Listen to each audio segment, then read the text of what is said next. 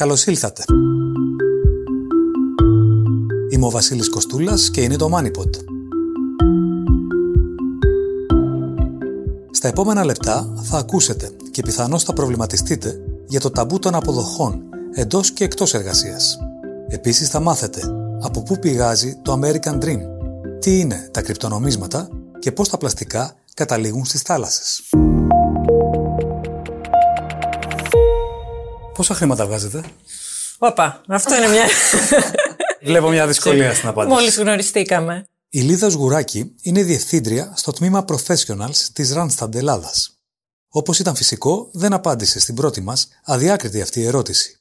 Στην Ελλάδα, το ύψος του μισθού είναι μια πληροφορία που δεν μοιράζεται κανείς εύκολα, σε αντίθεση με ορισμένες άλλες χώρες. Στην Ευρώπη, εφόσον είμαι σε, όσο είμαι σε θέση να γνωρίζω, ε, είναι η κυριαρχή κουλτούρα που υπάρχει και στην Ελλάδα, η οποία υπαγορεύει ότι όντως δεν είναι αποδεκτό, κοινωνικά τουλάχιστον, ε, να συζητάμε ανοιχτά το μισθό μας. Στην Αμερική τα πράγματα είναι διαφορετικά. Δηλαδή ε, υπάρχει πολύ μεγαλύτερη διαφάνεια, μιλάμε για τελείως διαφορετική κουλτούρα, τελείως διαφορετικό αξιακό σύστημα, αν ε, μου επιτρέπετε να πω, το οποίο καθιστά αποδεκτό να μιλάνε ανοιχτά, να το συζητάνε πιο εύκολα, αλλά υπάρχει και το πλαίσιο που το επιτρέπει αυτό. Νομίζω δηλαδή ότι θα έπρεπε τα πάντα να τα βλέπουμε πιο σφαιρικά. Ποιο είναι αυτό το πλαίσιο δηλαδή; Υπάρχουν, ε, καταρχήν η αγορά τους είναι τελείως διαφορετική. Ε, οι εταιρείες έχουν θεσμοθετήσει, αν δεν κάνω λάθος πολύ πρόσφατα έχουν ξεκινήσει κάποιες πολιτείες και σιγά σιγά επεκτείνεται, ε, νόμους οι οποίοι υπαγορεύουν οι εταιρείες να δημοσιεύουν το εύρος των μισθών. Υπάρχουν grades, τα λεγόμενα rates. Υπάρχουν συγκεκριμένες κλίμακες, ε, οι οποίες είναι ξεκάθαρες για κάθε εταιρεία, για κάθε επάγγελμα, για κάθε θέση Οπότε υπάρχει ένα πλαίσιο το οποίο επιτρέπει να είναι η συζήτηση πολύ πιο εύκολη. Στην Ελλάδα κάτι τέτοιο δεν είναι ακόμα εφικτό. Πού οφείλεται όμως αυτή η διστακτικότητα; Να μοιραστούμε το ύψος των αποδοχών μας, ποιοι είναι οι πρακτικοί ή ακόμα και οι ψυχολογικοί λόγοι; Θα έλεγα ότι θα πρέπει λίγο να πάμε πιο πίσω για τους πρακτικούς λόγους, να πάμε ίσως μια δεκαετία πίσω και να σκεφτούμε και παραπάνω και να σκεφτούμε τι έχουμε περάσει εργασιακά στην Ελλάδα. Ήταν σχετικός ο μισθός την τελευταία δεκαετία. Τώρα σιγά σιγά επιστρέφουμε σε μια ομαλότητα. Ε, Έχει παίξει το ρόλο του και αυτό λέτε.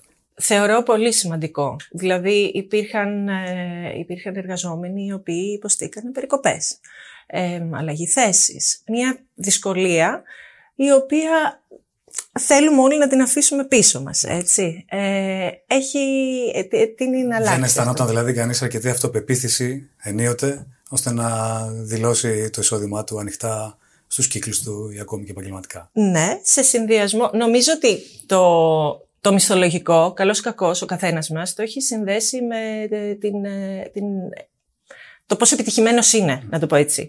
Ε, δεν είμαστε στα επίπεδα της Αμερικής, όπου είναι αποκλειστικά και μόνο αυτό. Στην Ευρώπη πάντα ήταν περισσότερο θέμα κύρους, ο τίτλος της θέσης, το πτυχίο. Δηλαδή ήταν πιο.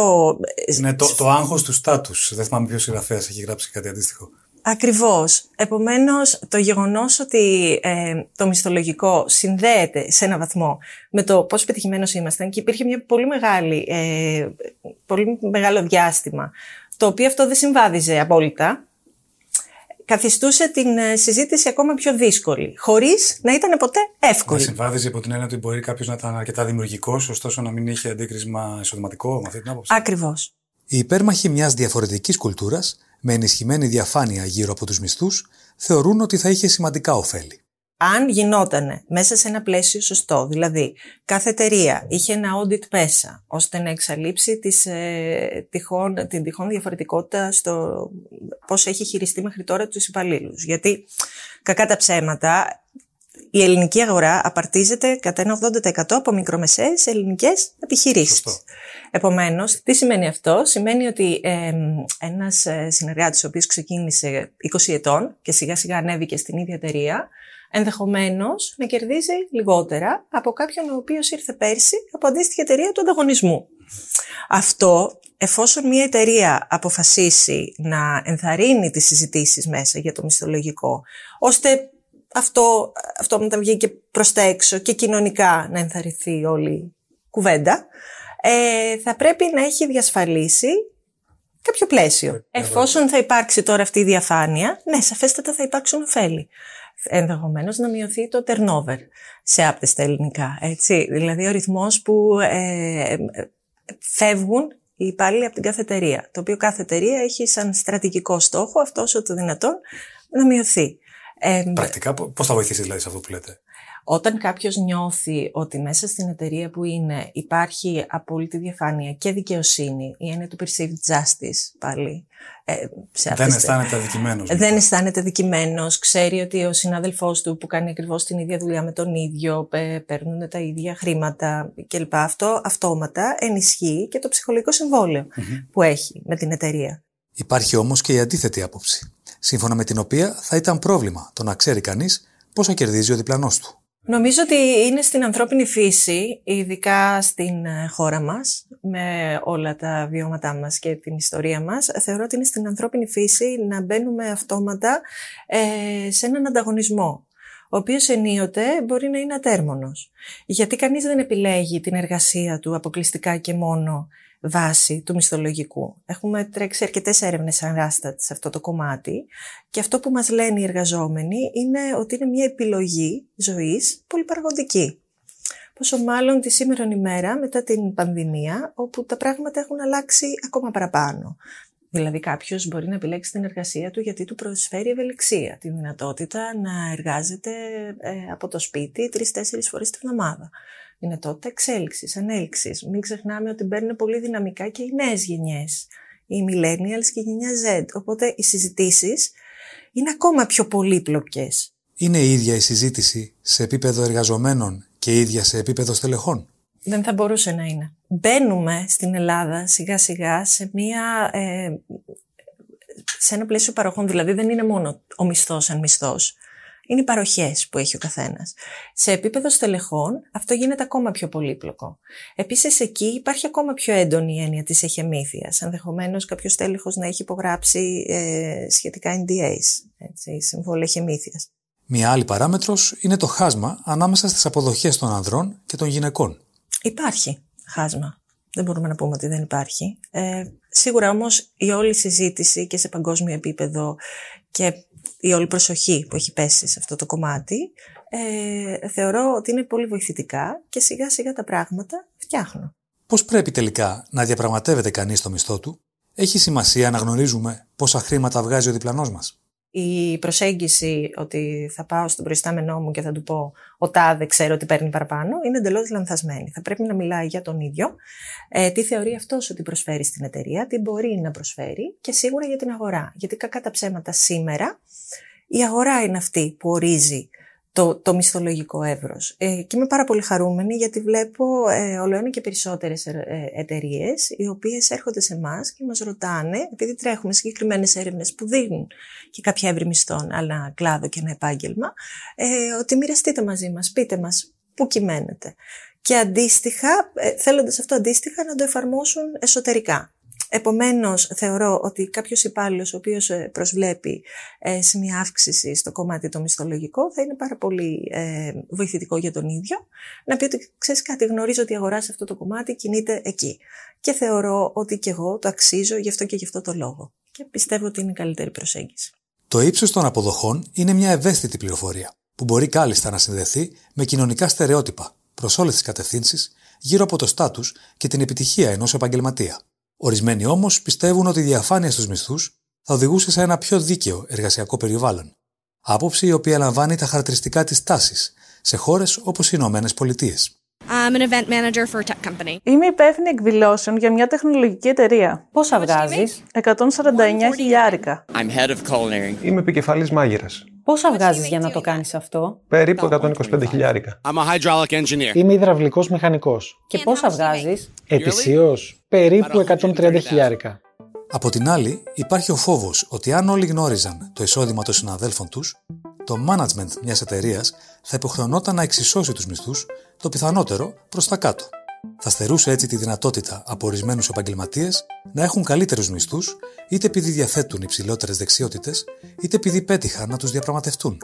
Στην Ελλάδα, εξάλλου, υπάρχει υψηλό ποσοστό αδήλωτης εργασίας. Παράμετρος που καθιστά τεχνικά πιο δύσκολη την απόλυτη διαφάνεια στις αποδοχές. Είναι πάντως χρήσιμο να γνωρίζει κανείς τα μεγέθη της αγοράς στην οποία δραστηριοποιείται και στη διαπραγμάτευση για μια δουλειά να χρεώνει τις δυνάμεις και το χρόνο του όπως τις κοστολογεί ο ίδιος, ανεξάρτητα από το πόσα βγάζει ο διπλανός του. Ιστορία Ένα δικό σου σπίτι, μια αξιολάτρευτη οικογένεια και σταθερή δουλειά ή επιχείρηση. Στις Ηνωμένες Πολιτείες μπορείς να το πετύχεις, ανεξάρτητα από την καταγωγή σου ή την κοινωνική σου τάξη. Είναι κεντρική ιδέα γύρω από το αμερικανικό όνειρο. Ο όρος επινοήθηκε το 1931 από τον συγγραφέα και ιστορικό James Truslow Adams μέσα από το best seller του «Το έπος της Αμερικής». Ο ίδιος εξηγούσε ως εξής το σκεπτικό του. Δεν είναι απαραίτητα ένα όνειρο για πολυτελές αυτοκίνητο και παχυλό μισθό. Είναι ένα όνειρο για μια κοινωνική τάξη, στην οποία κάθε άνδρας και γυναίκα θα μπορεί να φτάσει στο μέγιστο ανάστημα για το οποίο είναι εγγενός, ικανός ή ικανή και θα μπορεί να αναγνωρίζεται από τους άλλους για αυτό που πραγματικά είναι, ανεξάρτητα από τις τυχαίες συνθήκες γέννησης ή θέσης. Η εκπαίδευση θεωρείται παράγοντας κλειδί για τη δυνατότητα επίτευξης του American Dream, το οποίο μπορεί να γίνει πραγματικότητα όχι από τύχη, αλλά μέσα από θυσίες, ανάληψη ρίσκου και σκληρή δουλειά. Προϋπόθεση είναι η πολιτική και οικονομική ελευθερία, οι κανόνες δικαίου και τα δικαιώματα ιδιωτικής ιδιοκτησίας. Χωρίς αυτά, το άτομο δεν μπορεί να κάνει τις επιλογές εκείνες που θα του δώσουν τη δυνατότητα να διεκδικήσει ισότιμα την προσωπική επιτυχία και ευτυχία του. Η έννοια του Αμερικανικού ονείρου διαχρονικά προσαρμόζεται στα χαρακτηριστικά της εποχής και τις απαιτήσεις της συγκυρίας. Όμως δεν πάβει να διατηρείται ως αναπόσπαστο στοιχείο της Αμερικανικής κουλτούρας. Τι είναι τα κρυπτονομίσματα; Ψηφιακά, εικονικά νομίσματα ασφαλισμένα με κρυπτογράφηση. Ανήκουν σε αποκεντρωμένα δίκτυα, βασισμένα στην τεχνολογία του blockchain, η οποία λειτουργεί ως ψηφιακό λογιστικό βιβλίο για την καταγραφή των συναλλαγών. Τα κρυπτονομίσματα δεν εκδίδονται από κάποια κεντρική αρχή και έτσι δεν υπόκεινται σε οποιαδήποτε κρατική παρέμβαση. Είναι ανεξάρτητα από τις κυβερνήσεις και τις κεντρικές τράπεζες, γεγονός που τους διασφαλίζει τη φτηνότερη και ταχύτερη κυκλοφορία τους. Από την άλλη, οι τιμές τους είναι εκτεθειμένες σε υψηλή μεταβλητότητα. Γι' αυτό και δεν είναι ιδιαίτερα διαδεδομένα ως μέσα πληρωμής.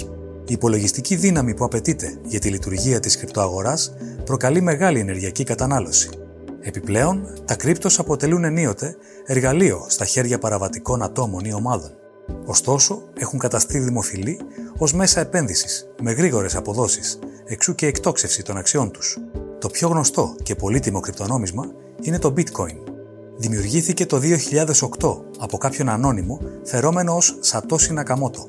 Σήμερα κυκλοφορούν περίπου 19 εκατομμύρια bitcoins, από τα 21 εκατομμύρια που θα υπάρξουν συνολικά. Αντιπροσωπεύουν τουλάχιστον το 1 τρίτο της συνολικής αξίας της αγοράς κρυπτονομισμάτων, η οποία υπερβαίνει τα 2-3 εκατομμύρια δολάρια. Η προσέγγιση της κρυπτοαγοράς ως προς την νομιμότητα και αποδοχή της διαφέρει από χώρα σε χώρα, απασχολώντας ακόμη τη δημόσια συζήτηση. Αυτό δεν εμποδίζει τραπεζικούς κολοσσούς να δοκιμάζουν πλέον την τεχνολογία του blockchain για να μειώσουν τα κόστη των συναλλαγών στον επίσημο χρηματοοικονομικό τομέα. Ένα είναι βέβαιο. Όσοι επιχειρήσουν να εισέλθουν στον κόσμο των κρυπτονομισμάτων, οφείλουν να εξοικειωθούν με μια τεχνολογική διαδικασία, μάλλον περίπλοκη για τον μέσο χρήστη. Κυρίως θα πρέπει να κατανοήσουν τους όρους της συμμετοχής σε μια αγορά με υψηλό ρίσκο και έντονες διακυμάνσεις. Το ήξερες; Μόλις το 20% των πλαστικών απορριμμάτων που καταλήγουν στους ωκεανούς προέρχεται από θαλάσσιες δραστηριότητες. Το υπόλοιπο 80% ξεκινά από την ξηρά. Ο μεγαλύτερος ρηπατής των παγκόσμιων θαλασσών είναι η Ασία, η οποία ευθύνεται για το 80% των πλαστικών στους ωκεανούς. Ακολουθούν η Αφρική με 8%, η Νότια Αμερική με 6% και η Βόρεια Αμερική με 4%. Στην Ευρώπη αντιστοιχεί λιγότερο από 1% του συνόλου των πλαστικών απορριμμάτων που καταλήγουν στους ωκεανούς. Οι εύπορες χώρες της Δύσης παράγουν και καταναλώνουν περισσότερα πλαστικά από τον υπόλοιπο κόσμο. Ωστόσο, αποτεφρώνουν, ανακυκλώνουν ή αποθηκεύουν τα πλαστικά σε μονάδες διαχείρισης απορριμμάτων, κάτι που δεν συμβαίνει σε άλλες χώρες χαμηλού και μεσαίου εισοδήματος, οι οποίες σε λήψη υποδομών αφήνουν εκτεθειμένα τα πλαστικά απορρίμματα στο περιβάλλον. Πιο συγκεκριμένα, Τα πλαστικά καταλήγουν στις θάλασσες μέσω των ποταμών. Μελέτες έχουν καταδείξει ότι μόλις 10 ποτάμια σε χώρες όπως οι Φιλιππίνες και η Ινδία είναι υπεύθυνα για το 50% του συνόλου των πλαστικών απορριμμάτων στους ωκεανούς.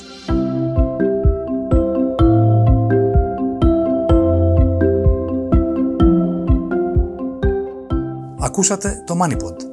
Θα είμαστε ξανά μαζί σας την επόμενη Τετάρτη. Μέχρι τότε ακολουθήστε μας στο Spotify, τα Google ή τα Apple Podcasts. Γεια και χαρά!